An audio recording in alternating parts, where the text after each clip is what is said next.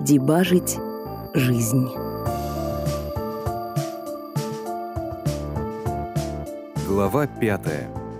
Первое интервью. 26 августа 1994 года. Интервью с Женей Досычевым. Вопросы задаю я, Александр Левин. Запись пошла. Давай начнем сначала. Меня зовут э, Евгений Досычев. Мне 12 лет. Я родился в Ленинграде. И со мной произошел необычный случай. Как я понимаю, ты хочешь, чтобы я о нем рассказал. Значит, 4 ноября 91 года у меня внезапно появились воспоминания о моей жизни до 2014 года. Что значит э, появились воспоминания? Я могу попытаться объяснить по-другому, но ты не поверишь. А как по-другому? Ну, если по-другому, то я прожил жизнь почти до 32 лет, а потом внезапно оказался опять восьмилетним. Я помню довольно много из того, что со мной было в той, как бы, прошлой жизни. Так понятней? Да, выходит, что ты вернулся в прошлое. Но как это произошло? Это папа тоже у меня каждый раз спрашивает. И я, если честно, не знаю, как именно это произошло. Ничего не помню. Но я точно помню тот момент, когда я оказался в возрасте 8 лет. То, то есть, когда я как будто проснулся. И как ты проснулся? Лежал на диване у мамы. В смысле, в той квартире, где я жил с мамой. Мне было очень плохо, жужжало в ушах, темнело в глазах, болела голова. И вообще я был никакой. Три дня отходил. Я сначала родителям не рассказал, что произошло. Сказал, что просто болею. А они заметили что-то? Да, заметили. Заметили, что что-то не то, очень испугались. Мама вся белая ходила. Говорили, что я странно себя веду, странно говорю. Но отцу я все довольно быстро рассказал, через пару дней. И как он отреагировал? Хуже, чем я думал. Мне казалось, что папа сразу поймет, но он, конечно, чуть не спятил там. Но потом он понял, поверил. И это очень важно. Папа действительно сильно мне помогает, поддерживает, хм, советуется со мной. А мама? Вера, да? Я ее, кстати, так и не видел ни разу. Ну, мама хуже. Я думаю, что она до сих пор не верит в это все. Бабушка тоже со стороны мамы как-то не очень. А ты многим рассказывал? Не, не многим. Сейчас вообще никому не рассказываю. Кругом много дебилов, лучше такое не афишировать. А твоя прошлая жизнь отличается от этой, нынешней? Ну, конечно. Я же меняю реальность вокруг себя. То есть получается, что мир уже не такой, как был. Мы уехали из России, например. Все в корне поменялось. Не только у меня, но и у моих друзей. А глобально в мире, ну, вроде все так же пока не видел чего-то, что явно отличалось бы. Так ты знаешь, что произойдет в будущем? Ну, если все будет идти так же, то да. Ну, например? Вот про это я категорически не хочу говорить. Потому что если какой-то факт будет широко известен, тогда непонятно. Может, это событие случится по-другому, и тогда весь последующий ход истории тоже поменяется. Это называется эффект бабочки. Слышал о таком? Нет? Ну, неважно. Так как ты хочешь использовать то, что ты знаешь? Просто хочу прожить интересную жизнь. Моя предыдущая была так себе. В этот раз хочу пожить намного лучше. А как сложилась твоя, как ты говоришь, предыдущая жизнь? Ну, не знаю даже, как ответить. Тебе подробно? Очень бы хотелось подробно, но боюсь, что пленки не хватит. В общих чертах, ну, я жил в Питере, 16 лет работал программистом, э, нигде толком не учился, два раза был женат, у нас была дочка. Ну, все было как у всех. То есть, ну, ни, ничего не предвещало того, что произойдет. То есть, вот. А последнее, что помню из той жизни, ну, вот я помню свадьбу в Комарово 1 июня 2014 Мы тогда в Сестрорецке жили. А потом даже не знаю. Я думаю, это случилось когда-то в период с 4 по 8 июня.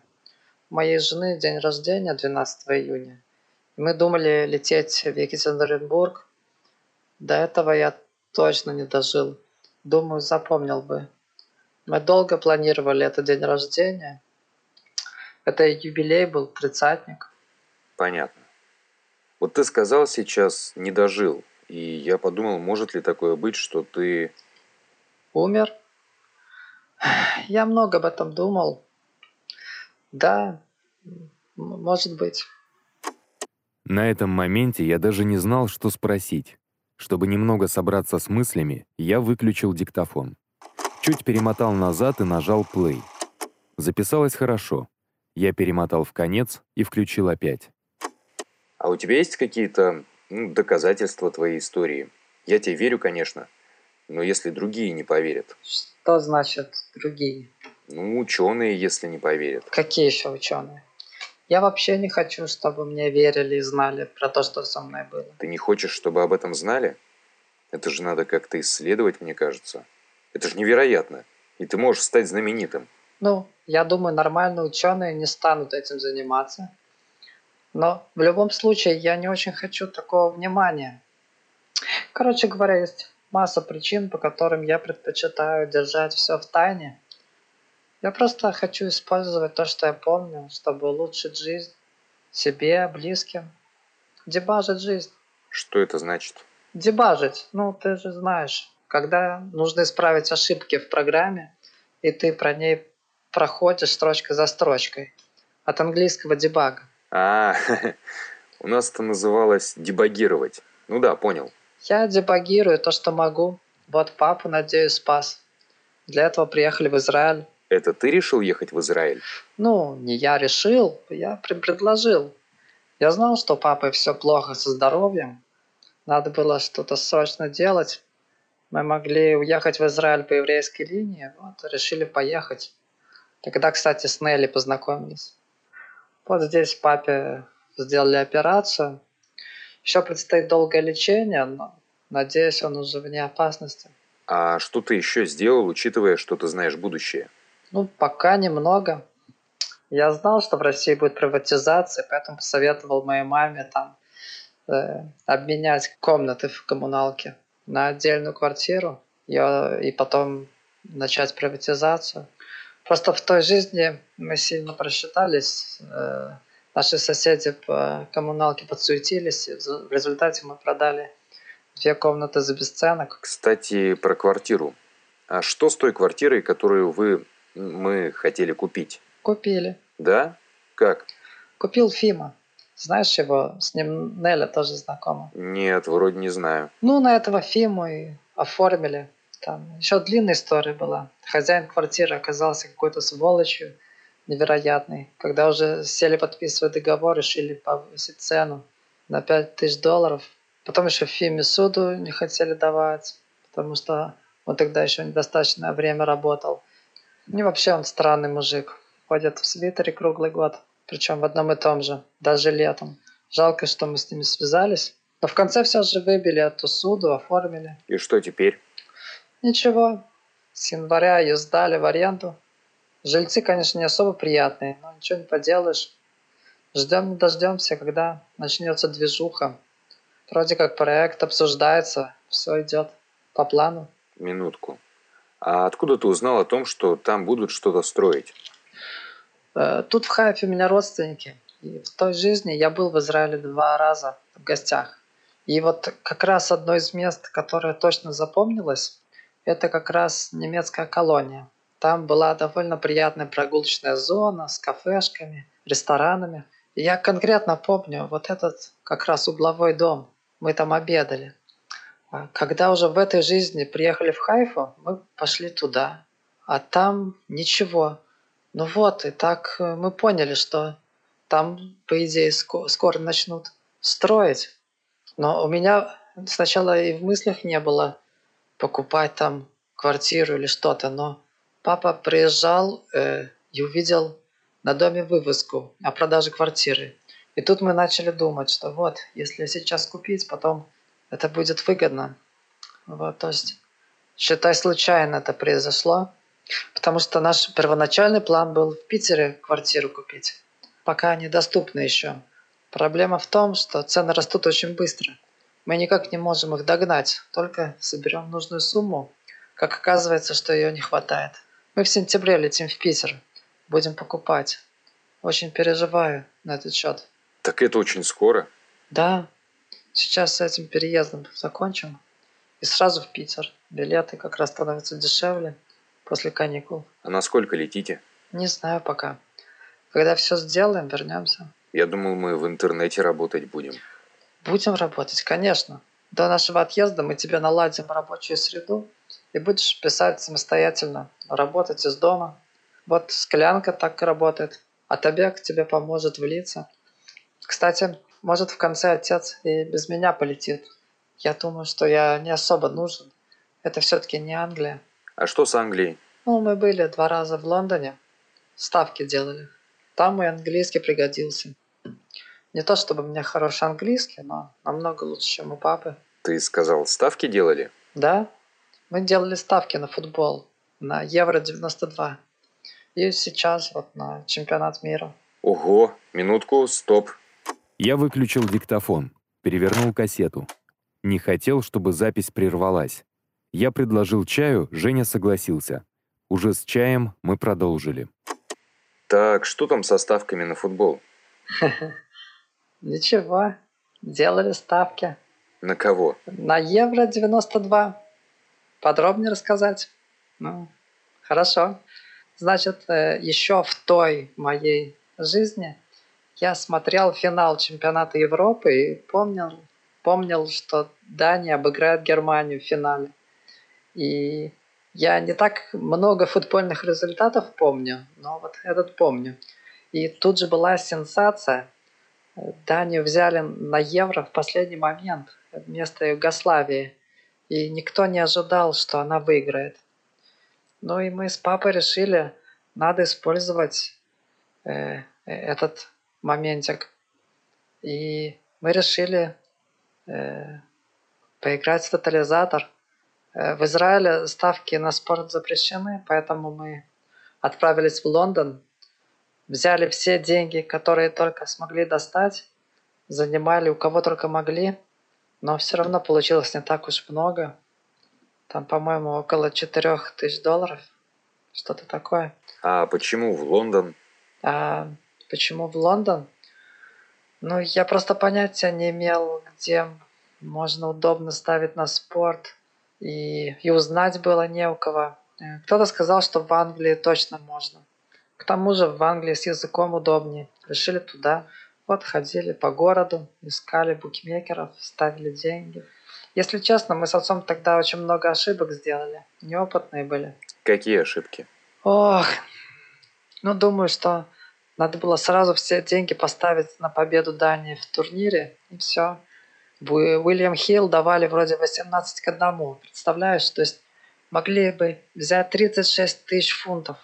Но мы побоялись. Ну, во-первых, боялись, что в конце Дания не выиграет.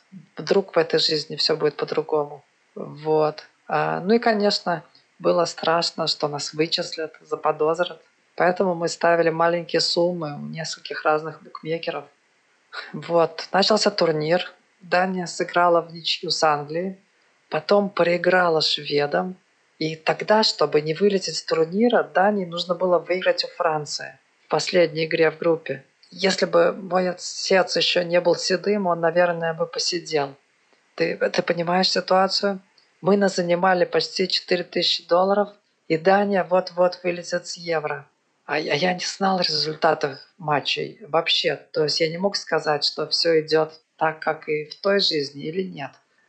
Мы жили в маленькой гостинице в Гринвиче. Я вот помню тот вечер, мы внизу в баре сидели, там был телевизор и показывали игру с Францией.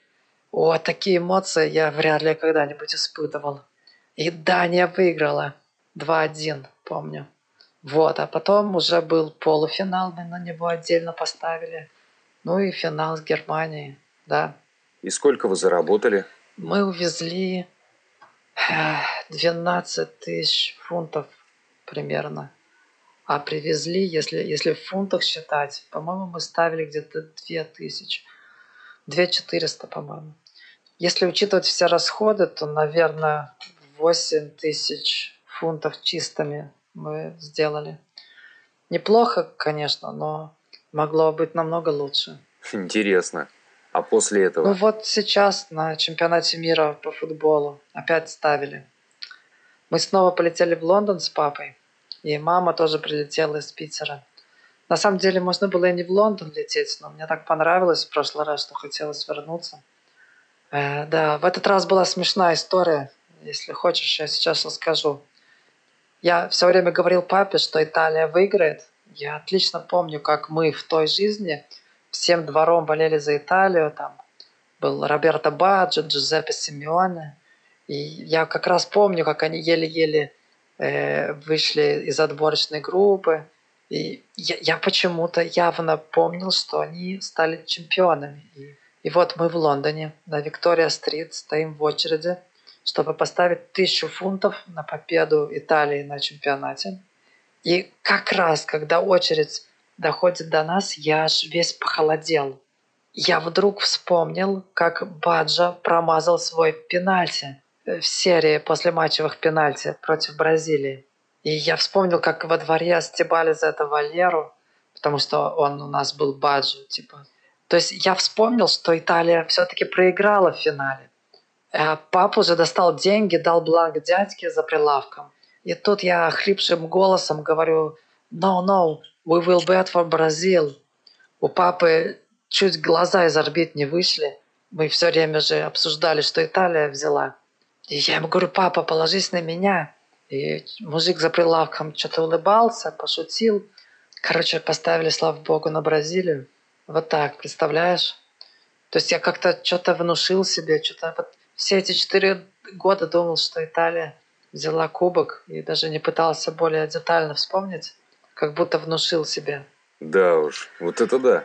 Да, да, но этим летом мы меньше заработали. Основную сумму мы ставили на 7 к 2, но все же сейчас, может быть, попытаемся купить квартиру в Питере. Завтра папа едет в центр, чтобы билеты взять. Это, это капец, целый день это уйдет. Скоро билеты в интернете можно будет заказать, а пока приходится мучиться. У меня тоже завтра дела. Поеду Тут запись обрывается. Я не совсем помню, что еще Женя сказал.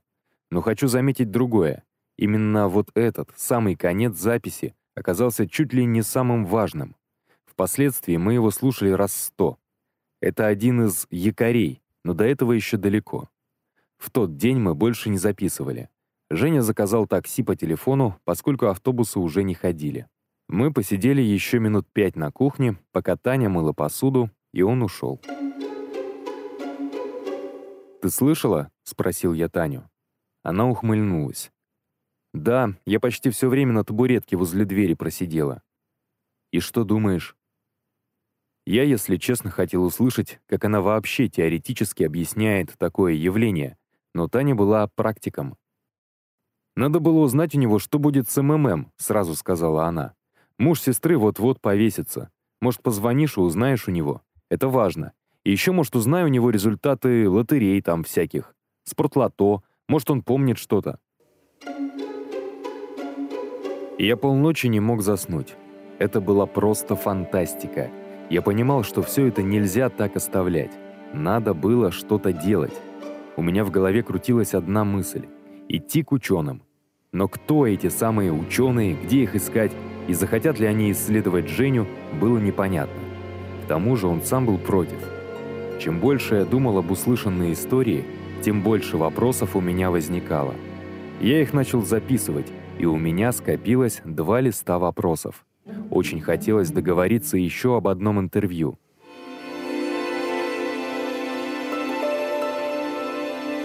В среду утром меня разбудила Инна и сказала, что какой-то мальчик просит меня к телефону. Я, конечно, думал, что это Женя, но сюрприз, мне звонил Атабек. Я не сразу понял, кто это, поскольку, как уже говорил, не запомнил его имя с нашего знакомства. Атабек сказал, что хорошо бы встретиться, чтобы как-то начать работать. Он также спросил у меня, прочитал ли я книгу. Я ответил, что еще нет. Если сказать честно, то даже не открывал, как-то руки не дошли. Я так и не понял, кто этот Атабек и как он был связан с Андреем и Женей. Ему лет 15, наверное, было. Говорил он очень уверенно, быстро. «А HTML документы вам удалось посмотреть?» — спросил Атабек. «Нет, не было времени», — сказал я. Мне было ужасно неприятно, даже стыдно. «Ну тогда вряд ли мы успеем что-то спланировать до отъезда Доси», — сказал он. «Позвоните мне, пожалуйста, когда вы пройдетесь по книге. Можете записать мой номер?» Я записал номер и пообещал скоро с ним связаться. В четверг утром я набрал Женю, чтобы узнать, как дела, и, возможно, пригласить его к нам опять. Ответил Андрей. Он очень обрадовался, что я позвонил. Сказал, что Женя в школе. Я и забыл, что он еще ходит в школу. Андрей спросил, есть ли возможность поставить у меня один комп и два чемодана. Я сказал, что можно. «А что случилось?» — спросил я. «Мы решили не снимать ту квартиру. Передумали. Мы сейчас летим в Россию. Не хочется платить просто так, пока нас нет». Мы договорились, что Андрей привезет вещи в тот же вечер. Так получилось, что они приехали, когда я ходил забирать Инну из кружка. Таня была дома и помогла разместить на антресолях их чемоданы. Ими оказались два битком набитых клетчатых баула и жалкого вида 486 комп. Я еще звонил на Алия 15, но телефон никто не брал. Они улетели в Россию. Это была осень 1994 -го.